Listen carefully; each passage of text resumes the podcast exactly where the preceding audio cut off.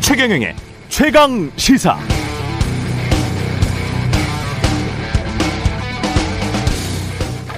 네, 지난주 나온 미국 1분기 경제 성장률 마이너스 1.4%, 독일도 0.2% 성장에 그쳤고 스페인 0.3, 프랑스 0%, 이탈리아는 마이너스 0.2% 기록했습니다.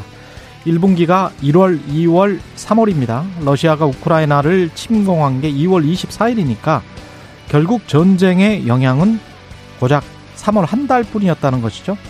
그런데 전쟁이 장기화될 것 같습니다. 푸틴은 체면을 차릴 어떤 전승물이 지금 필요하다는 것이고 미국 상원은 핵을 제외한 모든 무기를 우크라이나에 무제한으로 제공하겠다. 이런 법안을 만장일치로 통과시켰습니다.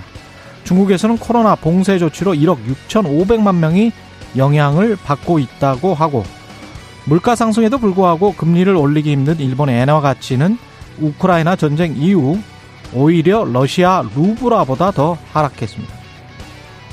미국, 유럽, 중국, 일본 전 세계 주요 경제 모두 지독한 코로나에 감염되어 버린 것 같은 모습입니다. 그런데 정권 교체기에 놓인 한국에서는 대통령 집무실에 대한 이견 때문에 인수위 청와대 이전 TF가 성명을 발표했는데요. 내용이 이렇네요. 문재인 정권은 상식과 공정, 법치를 내팽개쳤다. 윤석열 당선인은 이런 무도한 정권을 종식시키고 독재와 권위주의의 상징인 청와대를 돌려드린다. 문재인 대통령은 국민 이익을 위해 마지막으로 할 수 있는 최선을 다하길 바란다. 그것이 지난 5년간 이어진 권위적인 독재를 엄중히 심판하신 국민께 대한 예의일 것이다. 국내 안팎으로 물리적 전쟁에 심리적 내정까지 함께 벌어지고 있는 양상입니다.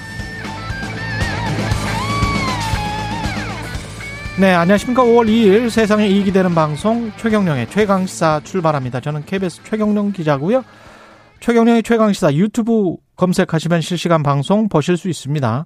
문자 참여는 짧은 문자 50원, 긴 문자 100원이 드는 샵 9730 유튜브 무료 콩 어플 많은 이용 부탁드리고요. 오늘 인터뷰 6일 지방선거 릴레이 인터뷰 있습니다. 더불어민주당 서울시장 후보로 최종 선출된 송영길 전 대표 만나보고요. 유은혜 교육부 장관 겸 사회부총리 예, 학교의 일상 회복 어찌 이루어지고 있는지 이야기 나눠보겠습니다.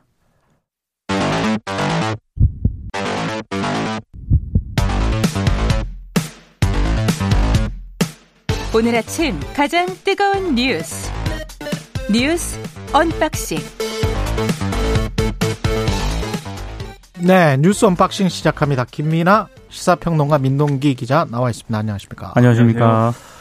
예, 그 어제였죠 대통령실 2실 5수석 인선 발표했습니다. 문재인 정부는 3실 8수석 체제였거든요. 예. 이제 윤석열 정부는 2실 5수석 체제로 출범을 하게 됩니다. 음. 원래 그 비서실장은 김대기 이명박 정부 전 청와대 정책실장을 이미 임명한 상태였는데요. 나머지 이제 국가안보실장 내정자로는 김성한 전 외교부 차관이 기용이 됐습니다. 예. 윤석열 당선자하고는 초등학교 동창입니다. 그리고 국가안보실 1 차장에는요. 김, 김태효 성균관대 교수가 지명이 됐거든요.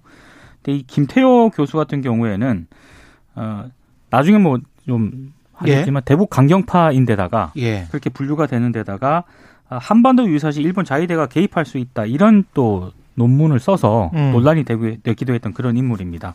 그리고 원래 그 1차장 같은 경우에는 군사 전문가에게 맡겨왔거든요. 예. 이 관례를 깨고 외교안보 전문가를 내정한 것이 좀 특징입니다.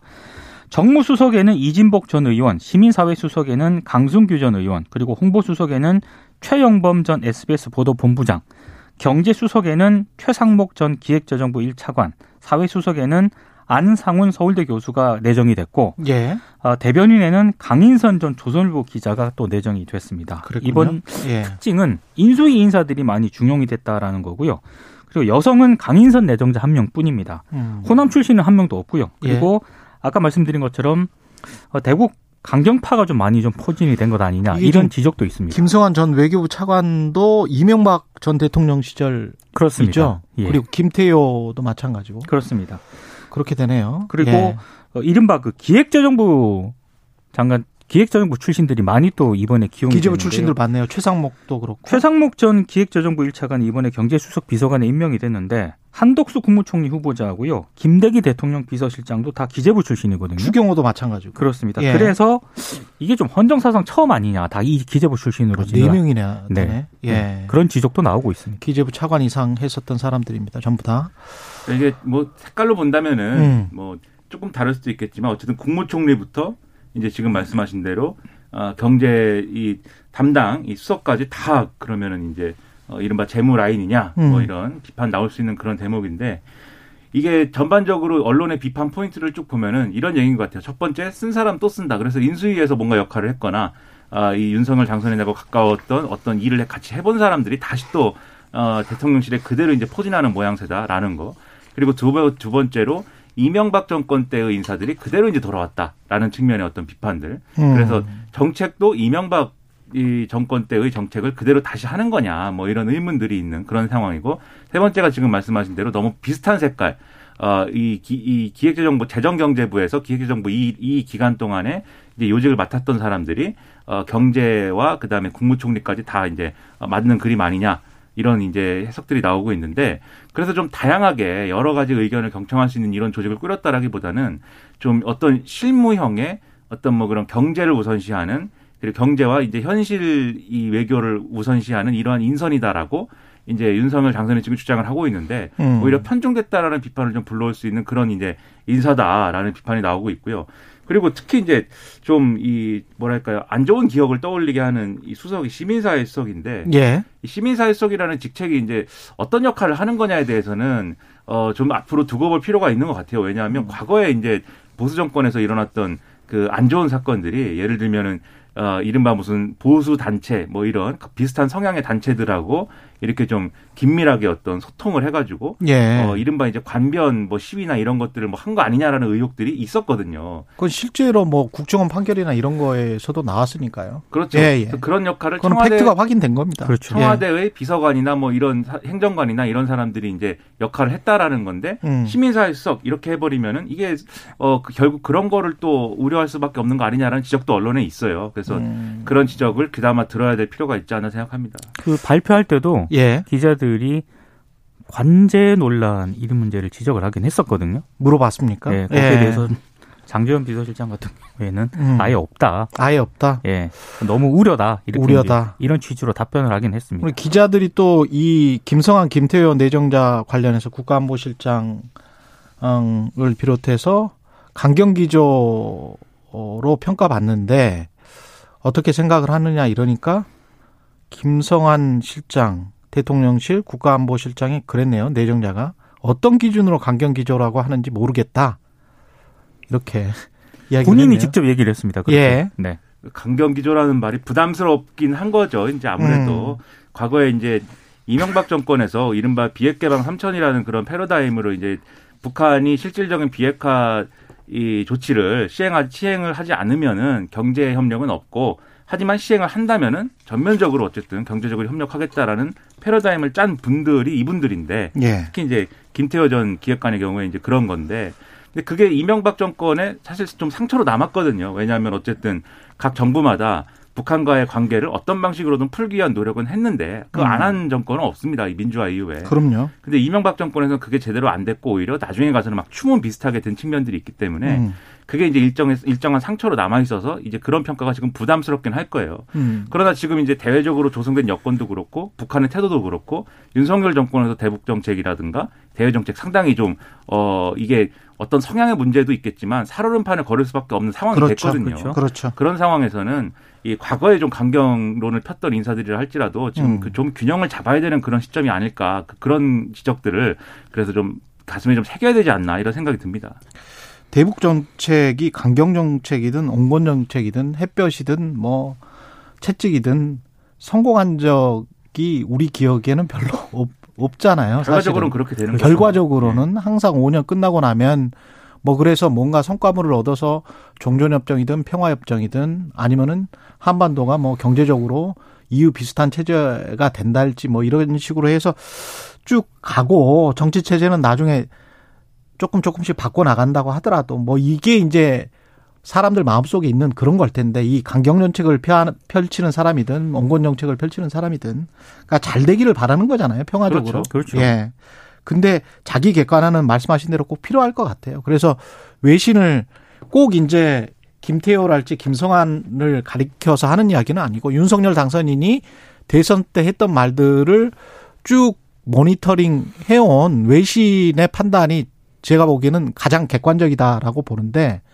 거기에 하드, 하더, 터프, 터퍼 이렇게 그 단어를 써요. 네. 그러니까 더 강경하고 더 거칠고 그런 그런 고- 더 공세적인 그런 정책을 펼 것으로 예상된다. 문재인 정부보다는 그게 이제 외신의 일반적인 그 뭐 더 온유한 정책을 펼 것으로 예상된다. 이런 외신은 없어요. 음. 그러니까 자기 객관화는 분명히 필요하다. 그렇게 외신은 보고 있다. 외국 사람들은. 그리고 그런 상황에서 어떻게 지금 현재 난국을 펼쳐 나갈지는 강경 정책이 유효할지 온건 정책이 유효할지는 잘 알아서 이제 결정을 하시겠죠. 예. 국익을 위해서 잘 결정하리라고 봅니다. 근데 자기 객관화는 꼭 하시고 예. 우리가 강경 정책은 아니다 이렇게 말하는 거는 예. 그러니까 어떤 도그마가 그런 그런 음. 것들을 이제 경계해야 될 필요가 있는 것이죠. 음. 언제나 강경 정책만이 맞고 언제나 어떤 온건 온건 그럼요. 정책, 햇변 정책만이 맞냐? 그럼요. 그게 아니다라는 거를 예. 명심해야 될 시점입니다. 예. 그리고 인사청문회 관련해서 뭐 계속 의혹은 나오고 있고요. 이번 주가 이제 수포 일과가 될 것 같습니다. 오늘 내 한덕수 후보자, 국무총리 후보자 인사청문 일정이 예정이 돼 있고요.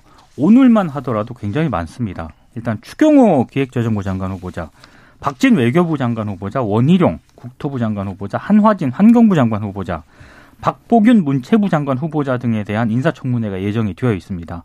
그리고 내일은 정호영 보건복지부 장관 후보자, 이상민 행안부, 이종호 과학기술정보통신부 장관 후보자 이렇게 이제 인사청문회가 예정이 되어 있고요. 4일에는 한동훈 법무부 장관 후보자, 그리고 이종석 국방부 장관 후보자, 이정식 고용노동부 장관 후보자, 조승환 해수부 장관 후보자 등이 인사청문회가 예정이 되어 있습니다. 6일에는 김인철 교육부 장관 후보자하고요. 정황근 농축식품부 장관 후보자 인사청문회가 예정이 되어 있는데 쟁점들은 지금까지 뉴스 언박싱에서 전해드린 내용만 하더라도 엄청 많거든요. 예. 한독수 후보자 같은 경우에는 일단 김앤장 법률사무소에서 두 차례 고문을 지내면서 한 20억 정도 넘게 수령을 했는데 이 고액 수령에도 지금 한 후보자 쪽에서는 활동 내역으로 4건 정도만 국회에 제출을 한 상황이거든요. 아무래도 이 문제가 쟁점이 될 것으로 보이고요. 추경호 장관 같은 경우에는 정치자금법 위반 의혹이 새롭게 불거졌는데 예. 이 내용은 뭐냐면은 2016년 대구시 달성군의 한 아파트에 배우자와 함께 전입 신고를 했습니다. 그런데 올해까지 한 6년 동안 월세를 비롯해서 뭐 관리비 이런 걸 5,200만 원을 정치 자금에서 지출했다는 그런 의혹입니다. 가족과 함께 생활하는 거주지의 임차료를 정치 자금으로 지출하는 것은 정치자금법 위반 아니냐 이런 지적인데 이 지적에 대해서 추경호 후보자 쪽에서는 가족은 서울에서 거주하고 대구 아파트는 의정 활동용 숙소이기 때문에 위법 소지는 없다 이렇게 해명을 했고요. 근데 이렇게 해명을 했다 하더라도 그런 배우자가 이상하네. 실거주지를 신고하지 않은 것이기 때문에 그러니까요. 주민등록법 위반 가능성이 있거든요. 이 의혹에 대해서는 회계 실무 차원에서 제기된 부분에 대해서는 개선점을 찾겠다 이렇게 해명을 한 그런 상황입니다. 그러니까 이게 쉽게 말씀드리면은 정치 자금을 정치 활동을 하기 위한 숙소에 지출할 수가 있어요. 그 얘기인데 음. 그런데 이제 이 대구에 있는 이 아파트가 바로 그 숙소다라는 게 추경호 의원의 이제 주장이고 그렇죠. 예. 그런데 그게 숙소라면은 왜 일 가족이 왜 그런 거기다가 이제 그런 주민등록 신고 이 전입 신고를 했느냐 그렇죠. 이제 이렇게 의문을 제기하는 거고 그 여기에 대해서 실거주를 거기 하면서 자기 생활을 했다면은 그건 정치자금법 위반인 겁니다. 그런데 아, 그게 아니고 그렇군요. 예. 생활은 안 했는데 그 이 신고만 해놓은 거다. 이렇게 주장을 하면 실제로는 숙소를 이용했더라도 이제 이, 이 신고를 이제 잘못한 것이기 때문에 그건 그러면은 어 일종의 위장 전입이다. 이제 이 두 가지 길이 있는 거죠. 그래서 정치자금법 위반이 되느냐, 위장 전입이 되느냐 이 두 가지 길이 있는 건데 뭐 추경호 후보자의 해명은 어 정치자금법 위반이 위반이 아니고 음. 위장 전입입니다. 이렇게 해명을 한 겁니다. 박진 후보자 같은 경우는 어떤 의혹이죠? 아들의 도박 사이트 운영회사 근무 문제가 음. 계속 제기가 되고 있는데요. 이 의혹에 대해서는 일단 박 후보자 쪽에서는 기술자로 회사 내 전산 시스템을 유지 관리하는 업무를 담당하는 직원이었다. 사업 영역에 직접 관여하는 임원이 아니었다라는 입장인데 이 부분에 대해서도 민주당은 계속 반박을 하고 있기 때문에 아마 청문회에서 굉장히 쟁점이 될 것으로 보이고요. 그리고 박진 후보자 같은 경우에는 2019년에 페이퍼 컴퍼니 추정 회사의 고문으로 재직을 하면서 본인이 네. 3,200만 원의 급여를 받았다는 의혹도 좀 제기가 됐거든요. 그러니까 이 부분에 대해서도 아마 좀 쟁점이 될 것으로 보입니다.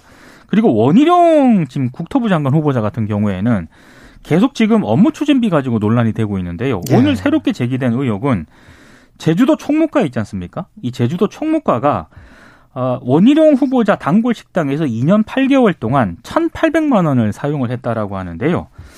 아, 이두 차례 이상 뭐 식당에서 결제한 사례만 15번이나 발견이 된 것도 있고 그리고 이 제주도 총무과 같은 경우에는 업무 추진비 사용 목적이 분명하지 않습니까? 예. 뭐 이를테면 공무원 복무 관리라든가 업무 추진비 공개라든가 집행, 공무원 임용, 인사 운영 계획 수립 뭐 이런 등의 업무를 맡기 때문에 이 부분과 관련해서 좀뭐 결제를 해야 되는데 결제된 내용을 보면 뭐 제주 방문 국회 관계자와의 간담회라든가 뭐 정당 관계자와의 간담회 이런 것 등이 있다는 겁니다. 아, 그리고 원 후보자하고 업무 추진비 내역을 보니까 총무과와 동일한 목적의 간담회 개최가 여러 차례 나오는데 일단 이 내용을 보도한 한국일보의 의혹은 결국에는 총무과 업무 추진비도 사실상 원 후보자와 관련해 사용된 것 아니냐 이렇게 의혹을 제기를 하고 있습니다. 오늘 이제 한겨레가 보도한 내용 중에 뭐 이 말씀하신 부분도 있고 그 다음에 또 이런 의혹도 있어요. 그 서울에서 이제 쓴 출장비나 이런 것들이 어 본인의 이제 정치 활동에 쓰였다. 제주도를 위해서 쓴 게 아니라 그런 예. 내역들이 다수 이제 발견이 된다. 이런 이제 지적도 있고 원희룡 후보자의 경우에는 또 이런 이제 업무 추진비라든가 이런 이제 이 지출과 관련된 논란도 있지만 이제 제주도 개발이라든가 이런 것과 관련된 논란도 지금 있는 상황 아니겠습니까? 그렇죠. 오등봉 개발 뭐 이런 문제인데 이게 뭐 내용을 오등봉 보면 개발 업체를 어떻게 했다는 개발 업체가 그러니까 새로운 의혹도 지금 제기가 됐는데요. 예. 이건 이제 한국일보 보도인데 오동 오등봉 공원하고 중부 공원의 민간 개발을 공식화하기 전 게 아마 20, 2017년하고 2018년인데 이때 주역 중견 건설사 대표 일가하고요. 어. 제주도청 공무원이 개발 부진의 토지를 미리 매입을 해서 한 70억대 보상 차익을 거두게 됐다는 게 한국일보 보도 내용입니다. 그런데 어. 이들이 땅을 사들인 시점이 원희룡 후보자가 제주지사로 재직을 하면서 도시공원 민간 특례 사업을 비공개로 추진하던 그런 시기하고 겹치거든요. LH네.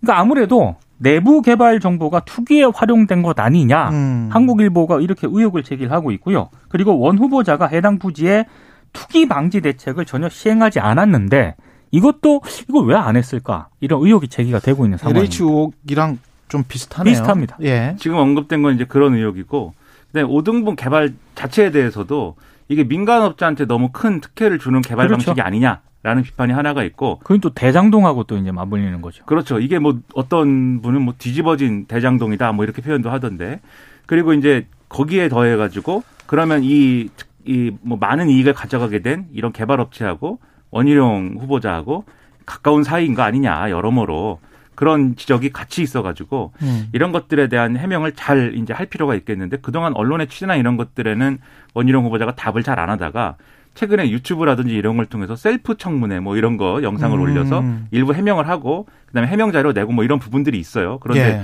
아직 많이 해명된 것 같지는 않아서 인사청문회 자리에서 상당한 쟁점이 될 것으로 보입니다. 이게 좀 유사점들이 많네요. 그러니까 김인철 그 교육부 장관 후보자도 법인카드를 감사원 법인카드 감사원 감사위원으로 있으면서 그렇죠. 감사원 법인카드를 뭐 외대 총장 선거 이런 데 쓴 거 아니냐라는 그러면서 다른. 교수랑 밥을 먹을 때 그렇죠. 이것도 좀 원희룡 장관 후보자랑 비슷하고 박진 후보자 같은 경우도 이게 아까 페이퍼 컴퍼니에 3,200만 원 고문으로 있었다 그랬잖아요. 네. 그때 석좌 교수 시절 아닙니까? 아무것도 안 했다는 석좌 교수 시절? 석좌 교수를 두 분이 했었잖아요. 그렇습니다. 예, 강의도 안 하고 네. 뭐 논문도 안 쓰는 석좌 교수를 하면서 몇 천만 원을 받았다는 근데 그때 챙겨준 또 총장이 김인철 지금 후보자 그렇죠. 총장으로 있을 때 이게 다 어떻게 좀 연결이 되는 것 같고 비슷한 사건이고 페이커 페이퍼 컴퍼니 추정 회사의 고문 고문 이 정도의 이름값을 가지고 있는 분이면 어, 어, 회사가 어디에 있는지 거주지 그 소재지 뭐 이런 것들은 좀 확인을 하고 보통 고문 자리를 수락을 하거든요. 네. 장관급이잖아요. 예. 근데 좀 특이하네요. 이런, 그러니까 이런- 경우는 잘 없는데 페이퍼 컴퍼니 추정 회사의 고문으로 가는 거는 그렇죠. 예. 후보자들이 이런 논란들이 이제 많이 있고 그리고 대체적으로 지금 말씀하셨듯이 좀 흐름이 있어요. 약간 예. 공과사가 구분이 잘 안 되고 예. 그다음에 이런 이제 이해 충돌이나 이런 것들의 논란이 불거질 수 있는 행위들이 여러 가지가 있고 음. 근데 그 중에서도 이제 정호영 후보자라든가 좀 여러 가지 의혹이 커져 있는 상황이 있고 뭐 이런 건데 그러다 보니까 그런 민주당은 이 인사청문회를 어떻게 대응할 거냐 이거에 대한 얘기가 많이 이제 나오고 있습니다. 원칙은 어쨌든 어 현미경 검증을 하고 어 엄밀한 검증을 하는 거지만 아무래도 현실적으로 선택해야 되는 어떤 부분들이 있을 텐데 예를 들면 그래서 언론의 해석이에요 이거는 음. 예를 들면 한덕수 총리 후보자의 경우는 어쨌든 국회가 인준을 하느냐 마느냐에 달려 있는 거 아니겠습니까? 그렇죠. 동의안 임명 동의안 표결을 해야 되기 때문에 그래서 한덕수 후보자에 대한 이제 표결은 이제 동의를 하고 그 중에 이제 장관 후보자 몇을 낙마시키는 어떤 그런 방향으로 이 협의를 하지 않겠느냐 뭐 이런 전망도 있는데 근데 그게 뭐 민주당 내에서 뭐 합의가 되는 그림은 또 아닌 것 같아요. 왜냐하면 지금 민주당은 네 명을 낙마 대상으로 찝어서 얘기를 하고 있거든요. 그게 이제 한덕수 총리 후보자랑 한동훈 법무부 장관 후보자랑 이제 정호영. 후보자랑 김인철 부총리 겸 교육부 장관 후보자입니다. 김인철 후보자는 이전에는 언급이 안 됐었는데 새로 낙마 대상으로 이제 들어왔어요. 그래서 낙마 대상의 한덕수 총리 후보자인데 뭘, 뭘 이렇게 지렛대로 써서 협상을 하겠느냐 뭐 이렇게도 얘기를 하고 있는데 결과적으로 그러면 이제 총리 후보자는 이제 임명동의안 처리나 이런 것들이 굉장히 늦어질 가능성이 있고 어, 안 되거나 늦어질 가능성이 있고 장관 후보자들은 여러 가지 논란 속에 임명 강행이 되고 누구는 또 그냥 자체적으로 이제 임명을 포기하고 뭐 이런 상황이 벌어질 수 있어서 갈등은 또 장기화되는 그런 수준에 갈 수가 있는 거죠 지금. 제가 아까 이름값이라고 말씀드렸는데 이거는 기재부 관료했던 사람들이든 국회의원이든 이런 유, 뭐 장관 출신들이든 다시 한 번만 생각해 주셨으면 좋겠어요. 왜냐하면 그 뭐 여의도 그 증권계도 그렇고 시장에서 뭐 가령 어떤 기재부 차관 출신이랄지 뭐 위원장 출신이랄지 금융위원장 출신이랄지 원장 출신들이 또는 장관 출신이 무슨 부동산 땡땡 펀드의 사장으로 또는 고문으로 간다 그러면 그분들은 뭐 이거 그런 작은 펀드일수록 또는 작은 회사일수록 돈을 많이 주거든요. 그래서 그분들은 돈 많이 받아서 그렇게 가는지 모르겠지만 흉 봐요 뒤에서 그거는 아셨으면 좋겠습니다. 그러니까 이분들 뿐만이 아니고 이런 일이 너무나 자주 있기 때문에 지금 정관에 관한 그리고 이름값을 한다고 가서 했던 일이 사실 업계에서는 뻔히 알거든요. 어떤 어떤 이름값을 했는지 그리고 도, 돌아와서 공직을 다시 맡는데 그 공직을 정말 공정하게 아 수행할 수 있을까 거기에 관한 의구심이 늘상 있는 게 사실입니다. 법인카드 시스템이. 관련 의혹이 너무 많이 제기가 됩니다. 그렇죠. 그러니까 예. 전관과 관련된 부분들도 잘못 선택하면은 위법한 일이 휘말릴 수가 있어요. 예를 들면 옵티머스 사태 이런 그럼요. 것들이 거기에 뭐이 유력했던 경제 관료들 이름 막 나오잖아요. 음. 그러니까 잘못 선택해가지고 위법한 상황까지 되는 거기 때문에 조심해야 되는데 이번에 많은 후보자들은 별로 조심 안 하고 살았던 거 아니냐. 그렇죠. 네, 그런 생각이 들 수밖에 없는 거죠. 꼭 이런 분들만 있는 게 아니고 본인이 공직에 있었다는 걸 굉장히 자랑스럽게 생각하고 그 일종의 체면을 그렇죠. 예, 은퇴하고 나서라도 체면을 차리려고 하는 사람들이 많거든요. 그래서 어지간한 자리는 뭐 절대 안 가려고 하는 그래서 꼭 공공성이 있는 자리만 가려고 하는 그런 분들도 있는데 조금 좀 심한 것 같습니다. 예. 그 검찰청법 개정안 본회의에서 통과했고요. 형사소송법 개정안 상정됐고 이것도 그러면 통과가 되겠네. 내일 본회의에서 이제 형사소송법 예. 개정안을 민주당이 처리하기로 했는데 내일 국무회의 의결까지 끝내겠다는 게 민주당의 방침이거든요. 내일 다 끝나겠다. 그런데 예. 지금 일정상 뭐 국회 본회의 일정도 있는 것이고 청와대 국무회의 일정도 있는 거 아니겠습니까? 근데 지금 청와대 일정 같은 경우에는 뭐 이것 때문에 좀 뭐 연기를 하네 아니면 임시국무회에서 처리를 하네 이런 논란이 좀 제기가 되고 있습니다만 민주당 쪽에서는 일단 당의 의사가 전달이 된 것으로 알고 있다 이렇게 입장을 정했고요. 그래서 이건 내일 상황을 좀 봐야 될 것 같습니다. 그러니까 이거는 본회의는 예를 들면은 원래는 본회의는 보통 오후에 하고 그렇죠. 국무회의 보통 오전에, 오전에 하거든요. 하거든요. 근데 이거를 본회의를 오전에 하고 국무회의를 오후에 해야겠다. 라는 게 이제 민주당 생각이고 그걸 이제 요구를 했다 요구를 했다라는 건데 이게 단지 이 법안을 처리하기 위해서 국무회의를 오후에 여는 것도 사실 명분이 좀 부족합니다. 그러다 보니까 문재인 대통령이 지금 큰 고민거리가 하나 있어요. 사면을 음. 해야 되느냐, 누구를 해야 되느냐 이 고민이 있는데 사면을 해야 되느냐 말아야 되느냐의 고민이 진짜 있- 있어요? 대통령한테? 언론 보도에 의하면 보면 네. 그래서 시나리오를 또 얘기하는 건데요. 예. 어, 그 고민을 하시, 하느라고 국무회의 일정이 그 명분으로 늦어질 가능성도 있고 그러면 이제 겸사겸사해서 일정대로 처리될 가능성도 있다. 뭐 이런 얘기들도 언론은 하고 있습니다. 음. 잘 모르겠습니다. 어떻게 될지 좀 지켜보죠. 금주 다음 주에 다 결정이 되겠네요. 그렇습니다. 예. 예. 뉴스 언박싱 민동기 기자 김민아 시사평론가였습니다. 고맙습니다. 고맙습니다. KBS 일라디오 최경영의 최강시사 듣고 계신 지금 시각 7시 45분입니다.